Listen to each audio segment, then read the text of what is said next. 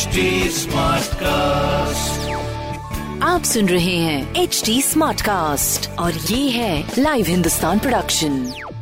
नमस्ते, आप सुन रहे हैं कानपुर स्मार्ट न्यूज। यहाँ आप हर रोज सुनेंगे अपने शहर कानपुर से जुड़ी बड़ी खबरें।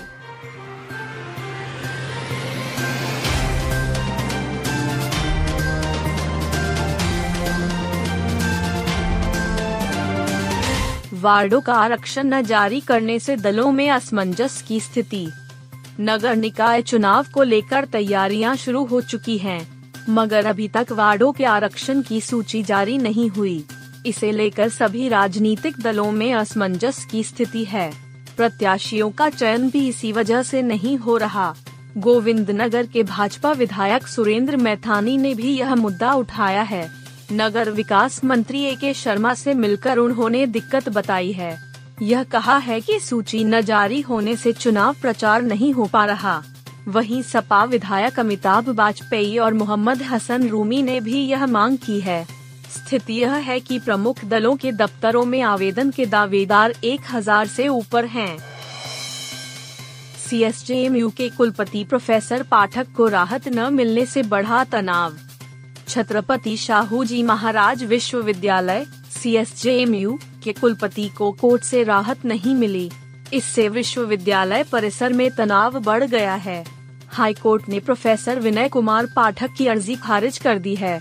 इसे लेकर परिसर में शिक्षकों और कर्मचारियों में उहापोह की स्थिति है। कुलपति के खिलाफ आपराधिक पृष्ठभूमि जांचने की भी मांग होने लगी है। कुछ लोगों ने इसे शिक्षा जगत के लिए काला दिवस बताया है। शिक्षक संगठनों में भी एक मत नहीं दिखता। कोटा संरक्षक विवेक द्विवेदी कहते हैं कि जांच एजेंसी निष्पक्ष जांच करे। वहीं गया प्रसाद विधि महाविद्यालय के प्रबंधक डॉक्टर राजीव द्विवेदी कहते हैं कि दोषी को सजा मिलनी चाहिए।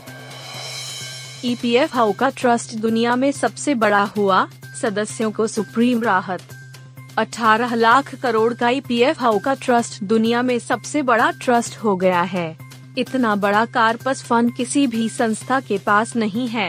अब ई पी एफ के छह दशमलव पाँच शून्य करोड़ सदस्य हो गए हैं। सुप्रीम कोर्ट ने हायर वेजेस और हायर पेंशन का विकल्प चुनने वाले को बड़ी राहत दी है।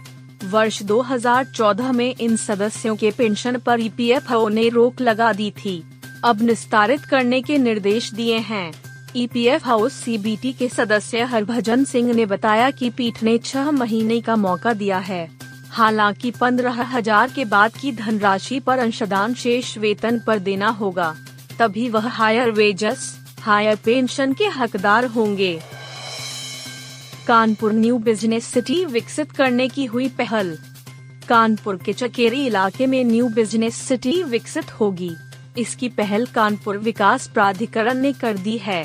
भविष्य का शहर इस इलाके में विकसित होगा। इसे पूरी तरह सुनियोजित और व्यवस्थित ढंग से बनाया जाएगा। यहाँ प्रदूषण रहित उद्योगों की स्थापना होगी। चार आवासीय योजनाओं की लॉन्चिंग की जाएगी।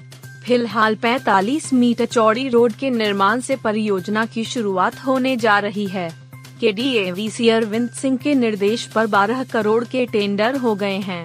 यहाँ लगभग ढाई लाख की आबादी बसने की संभावना है। कारोबार की संभावनाएं बढ़ेंगी। हजारों लोगों को रोजगार मिल सकेगा।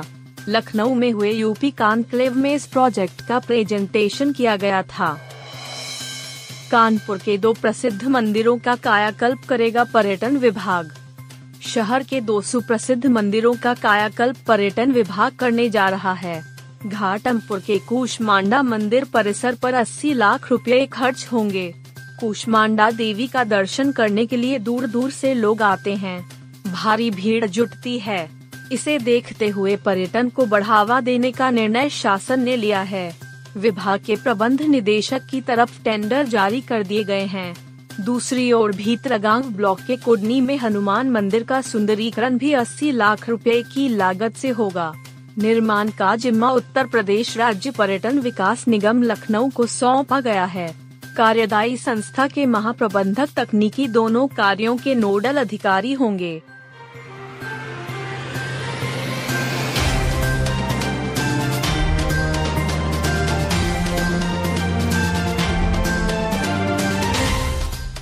आप सुन रहे थे कानपुर स्मार्ट न्यूज, जो कि लाइव हिंदुस्तान की प्रस्तुति है।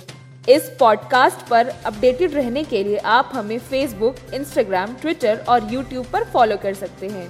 हमारा हैंडल है at the rate H D smart cast. ऐसे और पॉडकास्ट सुनने के लिए log on to W W W dot H D smart cast dot com. आप सुन रहे हैं एच डी स्मार्ट कास्ट और ये था live Hindustan production H D smart cast.